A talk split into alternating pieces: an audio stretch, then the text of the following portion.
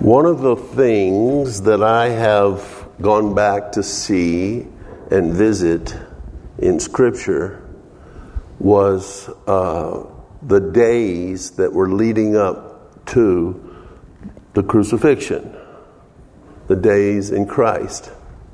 And we talked about Christ in the Old Testament as the Lamb of God. We just sang that, Behold the Lamb of God, which takes away the sins of men which takes away my sin. And, uh, but there was another t- title that we're familiar with that he was called, and that's the Lion of Judah. And I think that the difference between the Lamb of God and the Lion of Judah is because Christ was all God and all man you see. So, I've been visiting the scriptures that kind of reveal that Christ was, and it was based on the verse of scripture that says that we have been predestined to be conformed to his image. And then there's the scripture that talks about how in 2 Corinthians 3, verse 18, that we, with an unveiled face, behold as in a mirror, which in Scripture, a mirror was the Word of God. In James, it talks about the Word of God being a mirror. And it says, uh, We, with an unveiled face, behold the glory of God in the face of Jesus Christ we behold his glory and are changed into the same image. From glory to glory. In Isaiah, talked about growing in the Lord from glory to glory, line upon line, precept upon precept. Here a little, there a little. So we grow in the glory of God. So we was, we've been looking back at the scriptures, we could look at the, all of the Gospels, but I've just been focusing on the last few days. Now, if you want to study something, let me encourage you to study John, the book of John, chapter 14, 15, 16, and 17. These are the words that was taught by Jesus the week before he was to be crucified. And uh, all scripture is given by inspiration of God and is profitable for doctrine, for reproof, for correction, for instruction in righteousness, that the man of God may be perfect, thoroughly furnished into every good work. But there's just something about his last words that he's telling his disciple. It's like he gets he gets down and personal with them. And uh, when we looked at uh, when he went into the temple, it was uh, Palm Sunday, it's called, the week before. And when we went into the temple, it says that. Um, He came in riding on a donkey. And I think that that describes him as the Lamb of God. But when he comes into the temple, he gets a whip and he whips the money changers out of the temple and says, My house shall be a house of prayer. Kind of describes him as the lion of Judah. Then there's a series of things that happens two days through that all. The first thing that happens the first day he was there is that the people begin to sing Hosanna, Hosanna. It's also what they sung or said to him coming in on the donkey. How he rode from Bethany, that town of Bethany, into Jerusalem. And they threw coats down in front of him and they th- waved palm branches and they threw the palm branches down and they began to sing hosanna hosanna which means lord come save quickly. Come save quickly. Later in the church hosanna began be- began because he had come and saved us quickly. Later it became a song of praise but it was a song of request. And the people began to sing, Hosanna, Hosanna. Then when they came into the temple, they also began the people to say, Hosanna, Hosanna. And the priest came unto Jesus and says, Can't you hear what these people are saying? Shut them up, tell them to be quiet.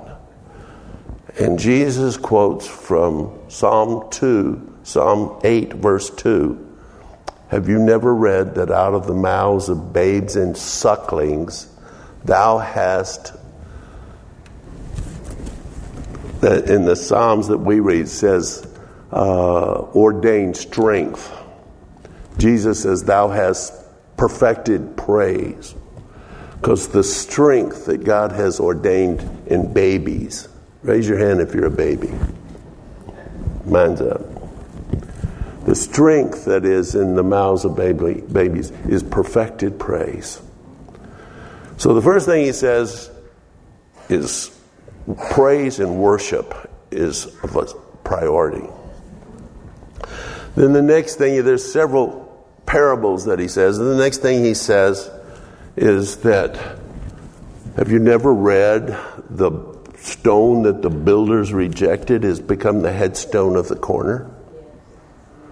Now, that's just a short statement, but it's referring to the temple being rebuilt after it is torn down, but it's built by living stones, according to uh, 1 Peter and 2 Peter. Living stones.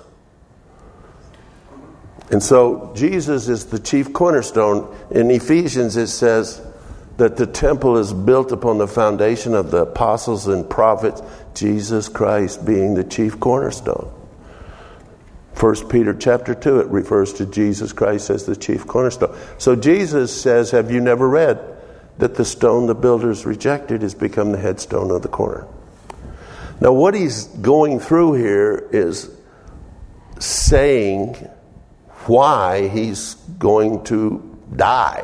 Why is he's going to? One of them is to bring praise to the people for salvation, which his life gives the Lamb of God, which gives for salvation.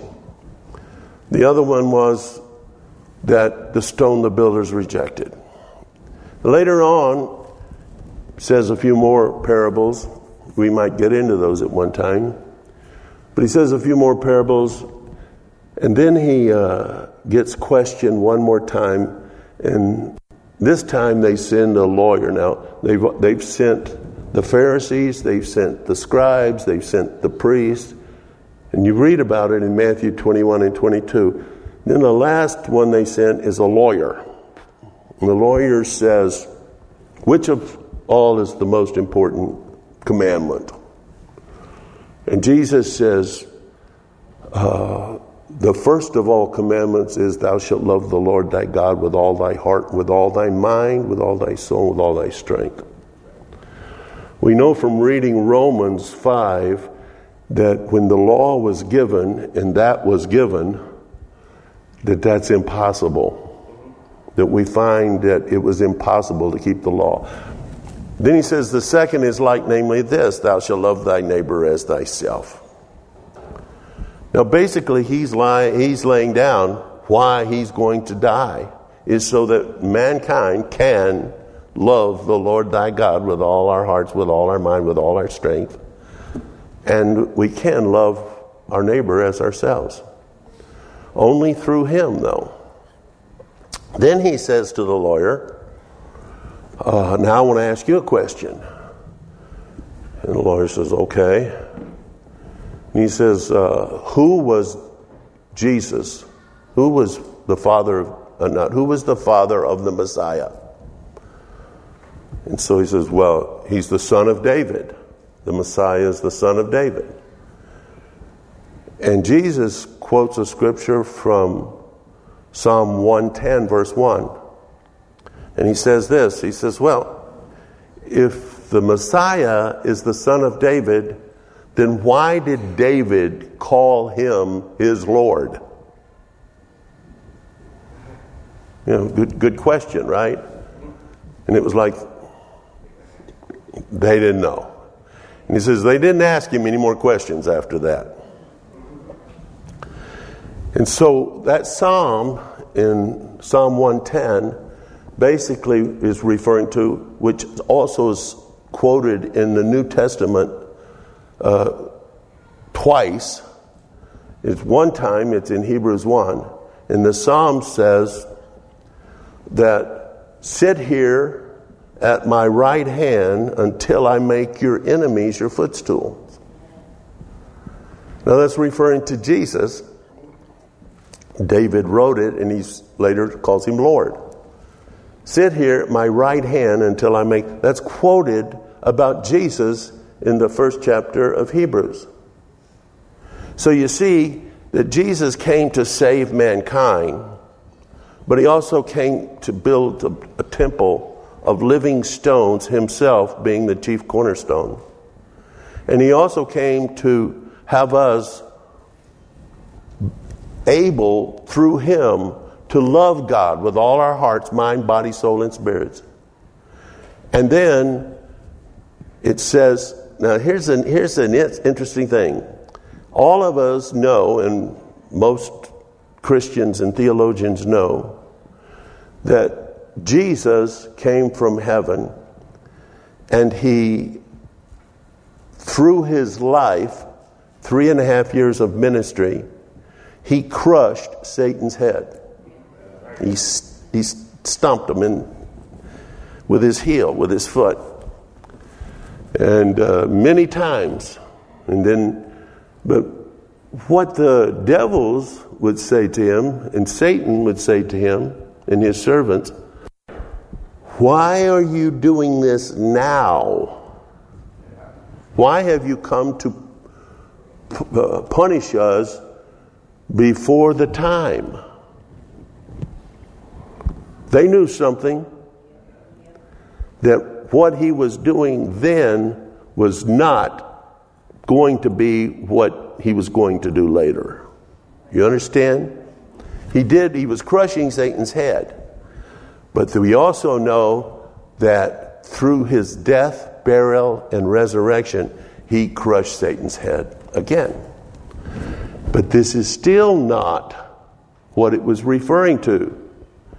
Because in Psalm 110, in Hebrews 1, it says in Hebrews 1 about the Lord, when he was raised from the dead, he sat down at the right hand of throne in majesty, and the Father says to him, Sit here until I make your enemies your footstool. How is that so? Well, goes back to when the temple is built, that we are the living stones, that we are the body of Christ, that we are the temple of the Holy Spirit, and that what he means then is yes, you know, when Jesus, when he sent his disciples out, he sent the uh, 70 out and he gave them power over demons and over, over sickness and over, and he sent them out. And when they came back, they said, even the demons obeyed us. And he says something very interesting. He says, should that be a surprise? I mean, after all, I saw Satan fall from heaven.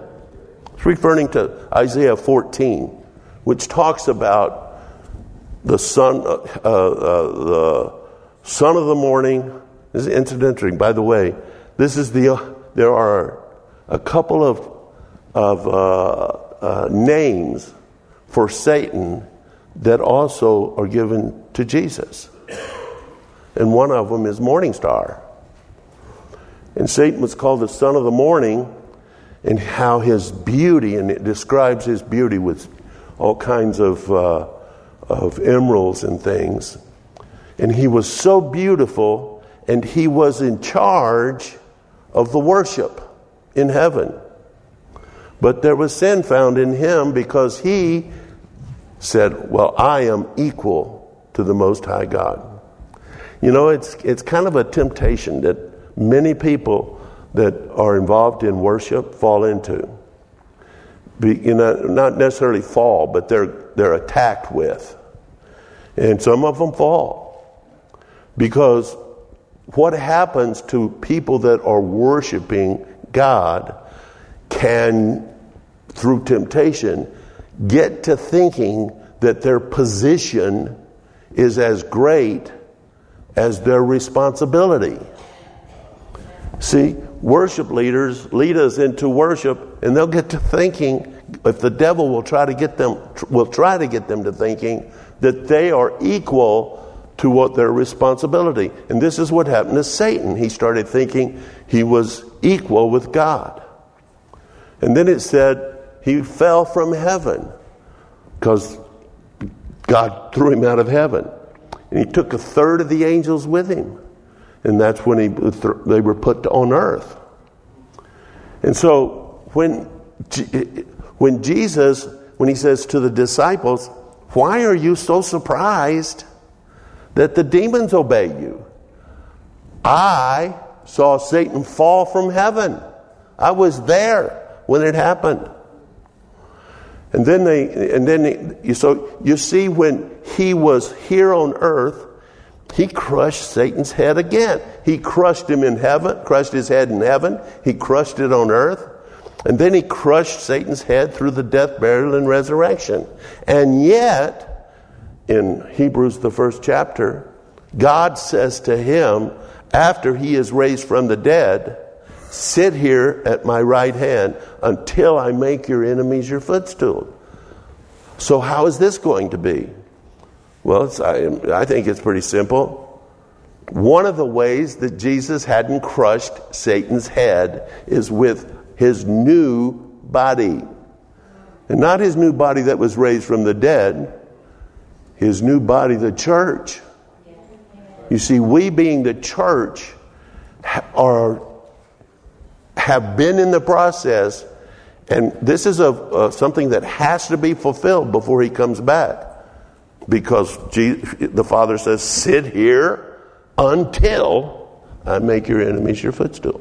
So that has to be accomplished. Now, I'm not saying that isn't going that he's not going to come back today, because I'm not the one to determine when it is accomplished.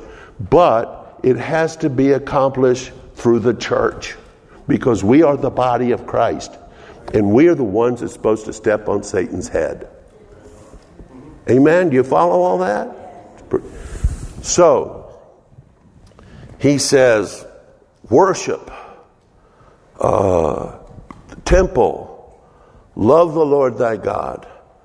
And then he says, and because we're going to crush his head. All of these things are going to be done uh, refer to a process that Jesus is in the Holy Spirit and God is doing in the church. Everybody follow that? So those are those things that happens when he comes into Jerusalem and in the temple for two days. There are more about thing, him coming into Jerusalem. We may look at that later, not today. But you got John 14, 15, 16, and 17. Study that because this is Jesus imparting to his disciples, knowing that he's going to go, he is going to be crucified, and he's going to be raised from the dead. Now, I was thinking recently, or praying, and thinking about something that hadn't occurred to me before. Maybe not this way. And I was just talking about talking about it with Pastor Norm Moran this last week. And it is this. How does God how, what what means does God refer to in scripture of cleansing his people? Right, now the first thing that should come to our minds is not by the blood of goats and calves but by his own blood. He entered into the Holy of Holies and obtained eternal redemption for us. Amen? So the first thing is the blood. And it is effective 24 hours a day, seven days a week, continuously. It cleanses you from sins past, sins present, and sins future. It is powerful. So we all know about the blood. What are some of the other ways that the scriptures talk about that? The word. The word. He says in, in, in, in John 15, he says, now, and after he's been talking to me, he says, now are you clean to his disciples? Are you clean by the words, by the word which I have spoken to you? So he's, then he says it in Ephesians 5, he says this For this cause shall a man leave his father to his mother? But I speak a great mystery. I speak concerning Christ in the church. Because late before that, he says, He is marrying a bride that is without spot or wrinkle, and he's washed the bride with the washing of the water by the word. So it refers to the Word of God washing us and cleansing us. And of course, these are intertwined, inextricably entwined. and so, what's some other ways, though? Yes. Fire. Amen. Isaiah was before God, and he says, I'm an unclean person, and I dwell among uh, I have unclean lips, and I dwell among a people that are unclean. And it says, and God, angel went over and took a hot, red hot coal out of a cauldron and came over and, or, and dropped it on his mouth and purged him of his sins. This is what I believe is happening when the Holy Ghost comes. When the Holy Ghost comes. And why is it different? Well, because when uh, when you got saved, Jesus, you became uh, an individual rock in the temple. But when the Holy Ghost come and dropped fire on them, you know, uh, Jesus said he was going to baptize us with the Holy Ghost and fire. Okay, I knew a Lutheran pastor in in Amarillo, Texas, once and uh, he got baptized in the Holy Ghost. He says, I got baptized in the Holy Ghost and fired. and uh, he, he got, got, got it big time, and he did. He, he had to leave, and he started another church. And uh, last time I was in Amarillo, which was was uh, not too many years, a couple of years after that it happened, and uh, his church, he was saying that uh, on an average Sunday, the offering was ten thousand dollars. This is, and the and the place was just packed. So God was blessing him. He got filled with the Holy Ghost and fired. But God said He's going to baptize with the Holy Ghost and fire. The difference is the fire is in the church. See, the fire is burning our mouths when we get baptized and speak in tongues because it's the biggest problem in the church is our mouth. It's Isaiah's biggest problem too, and that's what happened. And I thought of a, uh, there's two more ways that I have thought of. One of them is uh, referred to in a different way, probably the same thing as what we've already talked about. But in uh, Titus, the third chapter, verse 5, he says, Not by works of righteousness which we have done, but according to his mercy he saved us, and the washing of regeneration by the Holy Ghost so there's a washing, and then he says, how he has shed that upon us liberally. He, being Christ, I believe, has shed the Holy Ghost upon us liberally. And so that's incredible because you connect the two together. You're washed by the blood of Jesus, and the Holy Ghost regenerates us. You see that? Not by works of righteousness, but according to his mercy, he saved us, and the washing of regeneration, or the regeneration and the washing by the Holy Ghost. Another verse of Scripture says, The outward man perishes, but the inner man, the spirit man, is renewed day by day. I was just watching uh, uh, Godspell again. And if you know, it's if if if you haven't seen Godspell, first of all, you got to know that it was kind of produced in as far as hippies were concerned, and that's kind of my day, you know. Um, I'm a '60s generation guy, and you know, hippies were something like I especially come to appreciate and learn about because I in the Navy was stationed 35 miles from from uh, San Francisco, and we went there frequently, and we got to see a lot of them. So hippies and uh, in the Jesus movement uh, made a movie called Godspell, and it. I, th- I thought there was a lot of beautiful things, and it was mostly about the the Sermon on the Mountain because they were acting these things out beautifully. And one of my favorite songs in there is Day by Day. You may have heard that day by day.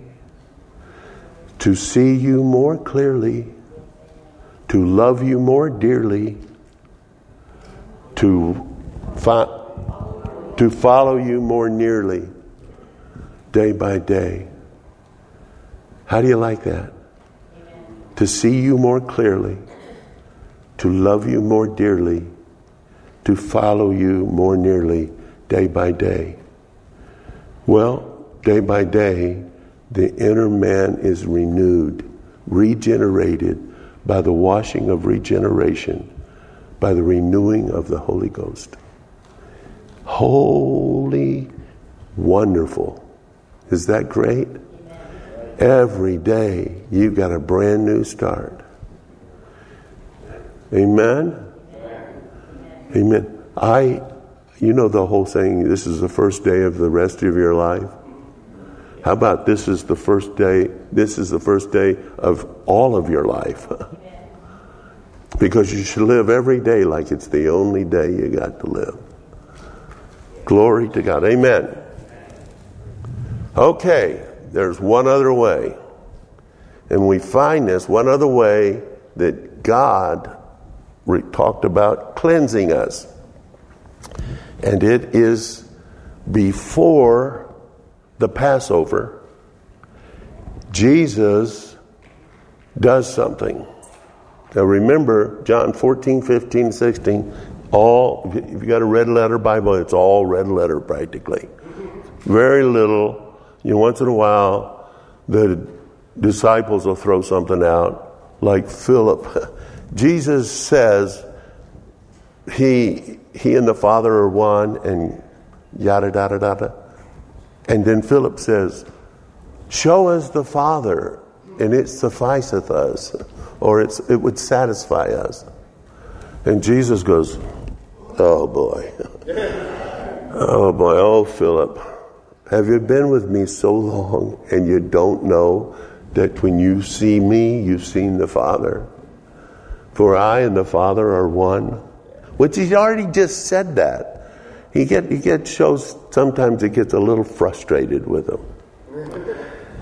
So, but the red letter will show nearly all of 14, 15, 16, 17 is red letters because they're words of Jesus. Well, before he starts teaching, there's the Passover. And before the Passover, there's John 13. So let's look at that. John 13, verse 1 until I say so. Now, before the Passover, before the feast of the Passover, now you do understand that the Passover is when Jesus was crucified. The Passover, Good Friday, and then the Passover ended, and then the first day of the week was first fruits, which was the day he was raised from the dead. Now, before the feast of the Passover, when Jesus knew that his hour was come, that he should depart out of this world unto the Father, having loved his own which were in the world, he loved them unto the end. And supper being ended, now this is so amazing right here. The devil having now put into the heart of Judas Iscariot, Simon's son, to betray him. Now, this is, you, you guys probably have read the Bible long enough to know that what happened after this was the Passover. And the Passover is what we celebrate when we break bread. But it's not the Passover of Egypt, but is the Passover of Christ. It is when God, Jesus broke bread, the Passover, with his disciples. And you know, at the Passover, they say, Who is going to be- betray you? And he says, He that dippeth, you know, sop in the, in the sop with me. And it was Judas. And then he leaves. Now, what is about to happen and the Passover happens, Jesus knowing that it was now, and supper being ended, the devil now having put into the heart of Judas Iscariot, Simon's son, to betray him. Next verse. Jesus knowing, because he know, knew that, Jesus knowing that the Father hath given all things into his hand. And by the way, just before I forget, this is something, this was on Thursday, by the way, and it's called Maundy Thursday. How many of you have heard that? Maundy Thursday. You might know that Maundy, it's called Maundy Thursday because in the Catholic Church, there was a tradition that they would give out this money that they would make to the poor people. And the poor people would take that money and then they could buy things in the stores with them. And they were good. The money was good so that they could buy food and, and various things. And it was in celebration of what happened on this day. And Maundy was the name of the money. And so it's called Maundy Thursday because they would in fig or they would as this would be a, a substitute or a symbolic of what this would be. Now, we'll go into it. Jesus, knowing that the Father had given all things into his hands. Now, this is very important because you can't really do what he's about to do unless you know these three things. Knowing that God has put all things into your hand. How do we know that? Well, when Jesus was raised from the dead, he said he puts all things into their hands. And he says, Go disciple the nations, go preach the gospel. And then he says this Jesus, knowing that the Father had given all things to his hands and that he was come from God and went to God. How many of you know that you've come from God? How many of you know you're going to God? If you know Christ as your Savior, you're on the way. Maybe not today, though. Although I wouldn't mind. Anytime. I'm ready. He riseth from supper, laid aside his garments. You know, there was all of this is symbolic of something because laying aside the garments is something that he was, he didn't just change clothes, he took his clothes off. You know, he humbled himself to do what he was about to do. He humbled himself all the way. We call it, we read about it in Philippians, the second chapter, how much he humbled himself. It says he, he came from God, he humbled himself to be a servant and a, a servant all the way to the cross. So, anyway, it says, He rises from supper, laid aside his garments, took a towel, and he girded himself with it. Next verse, please. Verse 5, there. After that, he pours water into a basin and began to wash the disciples' feet. Now, this was something that it was a tradition in a very, if you a, a wealthy man and you had a guest come into your house, you would have, it would be the lowest position of a servant, could be a slave. Most of those time when you read about slaves, they were indentured slaves, which means they were working off a debt, right? But anyway, it would be the lowest position in the house to wash their feet because they wore sandals. Their feet got really dirty.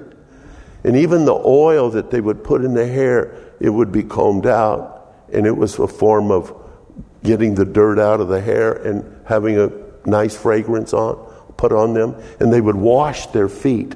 The lowest servant in the house would do it. And he says, So he poured washing it, and he began to wash the disciples' feet, washed them with the towel wherewith he was girded. Next verse, please.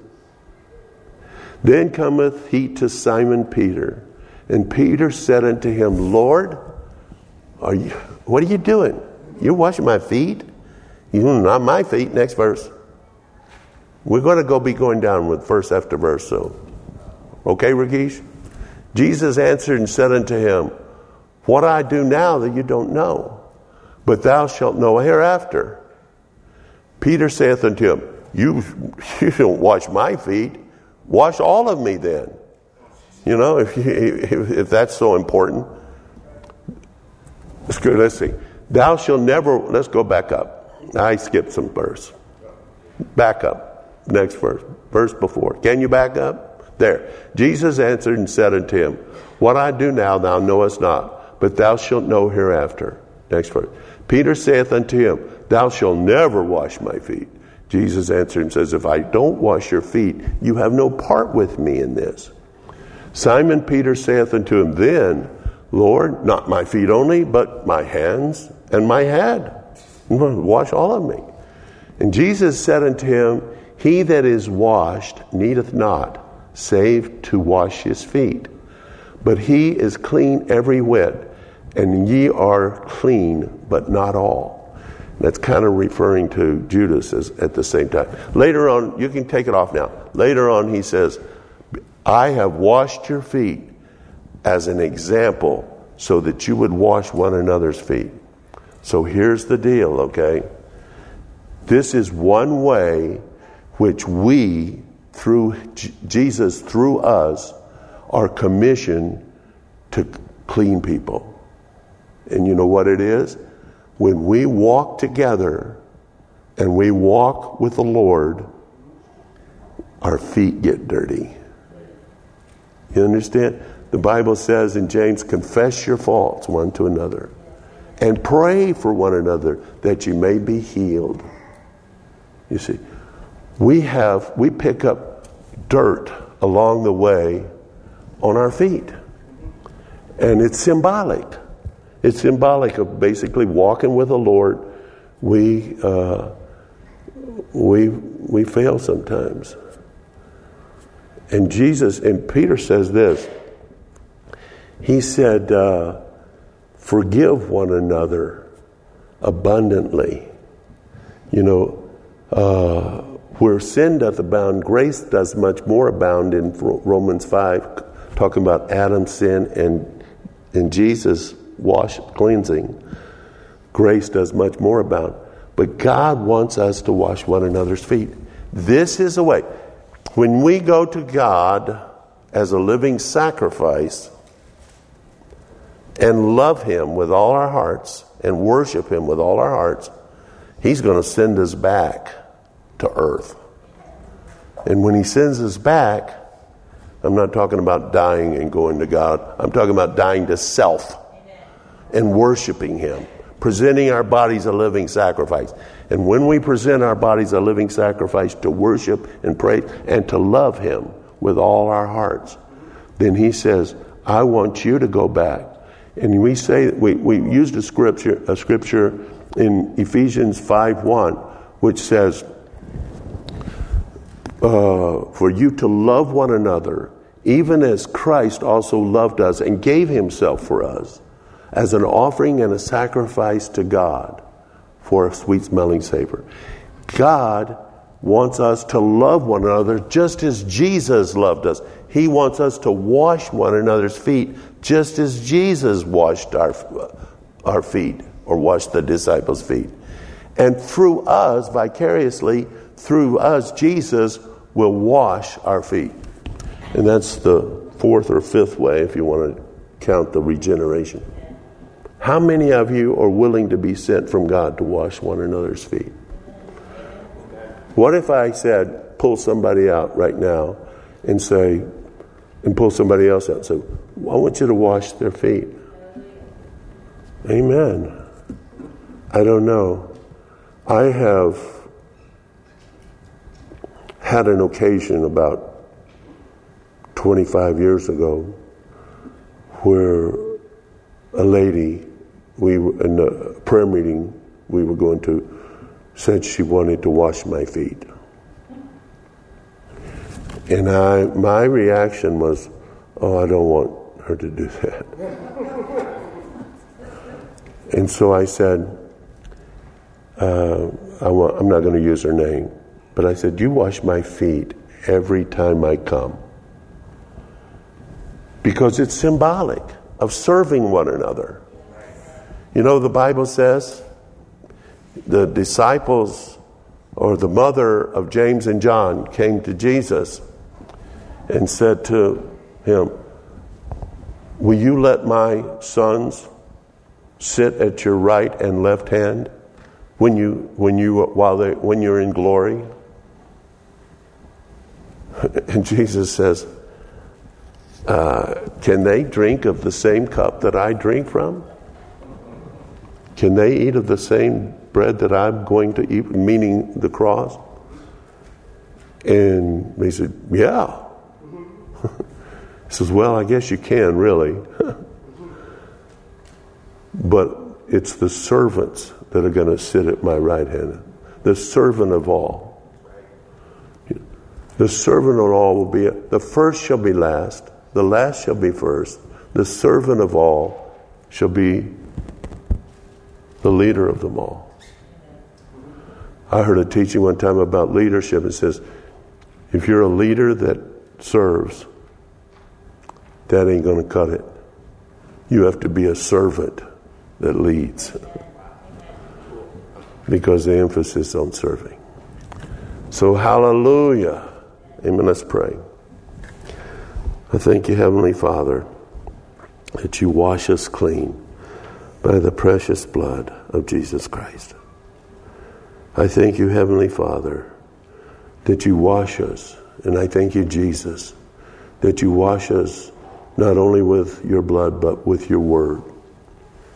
With the washing of the water by the word, that we should be a glorious church without spot or wrinkle, a glorious bride without spot or wrinkle, or any such thing. And you wash us with the regeneration of the Holy Spirit. Hallelujah. And you wash us by purging us with fire. Glory to God. Thank you, Lord, for that. And you wash our feet in serving us.